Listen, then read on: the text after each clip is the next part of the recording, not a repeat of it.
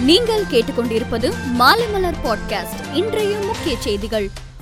Ukraine Russia இடையே போர் நடந்து வரும் நிலையில் பிரதமர் மோடி இன்று இரண்டாவது முறையாக உக்ரைன் அதிபர் ஜெலன்ஸ்கியிடம் பேச்சுவார்த்தை நடத்தினார். அப்போது சுமையில் இருந்து இந்தியர்களை மீட்க உக்ரைன் அரசு தொடர்ந்து ஆதரவு அளிக்க வேண்டும் என ஜெலன்ஸ்கியிடம் மோடி கேட்டுக் கொண்டுள்ளதாக தகவல் வெளியாகியுள்ளது. பங்குச்சந்தை முறைகேடு வழக்கில் கைது செய்யப்பட்டுள்ள தேசிய பங்குச்சந்தை முன்னாள் தலைமை செயல் அதிகாரி சித்ரா ராமகிருஷ்ணாவை ஏழு நாட்கள் சிபிஐ காவலில் வைத்து விசாரிக்க நீதிமன்றம் அனுமதி அளித்துள்ளது. சர்வதேச சந்தையில் கச்சா எண்ணெய் விலை நூத்தி முப்பத்தி ஒன்பது புள்ளி பதிமூணு டாலராக அதிகரித்துள்ள நிலையில் இந்தியாவில் பெட்ரோல் டீசல் விலை கடுமையாக அதிகரிக்கும் நிலை ஏற்பட்டுள்ளது. பெட்ரோல் டீசல் விலையை எவ்வளவு உயர்த்தலாம் என்று இந்திய எண்ணெய் நிறுவனங்கள் ஆய்வு செய்து வருகின்றன. வருகின்றனர். உக்ரைனில் இருந்து திரும்பிய மருத்துவ மாணவர்கள் உக்ரைனில் உள்ள தங்கள் கல்லூரிகளுக்கு திரும்புவதும் படிப்பை தொடர்வதும் நடைமுறையில் சாத்தியமில்லை என்பதால் அவர்கள் இந்தியாவில் உள்ள மருத்துவக் கல்லூரிகளில் தங்களது படிப்பை தொடர நடவடிக்கை எடுக்க வேண்டும் என பிரதமர் மோடிக்கு தமிழக முதல்வர் மு ஸ்டாலின் வேண்டுகோள் விடுத்துள்ளார். ஜெயலலிதா மரணம் தொடர்பாக விசாரிக்கும் ஆறுமுகசாமி ஆணையத்தின் விசாரணை மூன்று ஆண்டுகளுக்கு பிறகு இன்று தொடங்கியது.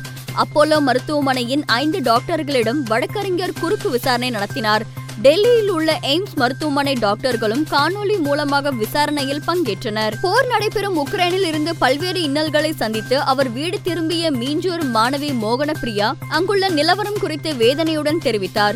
உக்ரைனில் உயிருக்கு உத்தரவாதம் இல்லை இந்தியா திரும்புவதும் நிச்சயம் இல்லை என பயத்துடன் இருந்ததாகவும் அங்கிருந்து வெளியேறிய போது ரயிலில் எங்களை ஏற்றாமல் கீழே தள்ளிவிட்டார்கள் என்றும் அவர் கூறினார். உக்ரைனில் போர் நடைபெற்று வரும் நிலையில் ரஷ்ய அதிபர் விளாடிமிர் புதினுடன் இந்திய பிரதமர் மோடி இன்று சுமார் ஐம்பது நிமிடங்கள் தொலைபேசியில் பேசினார்.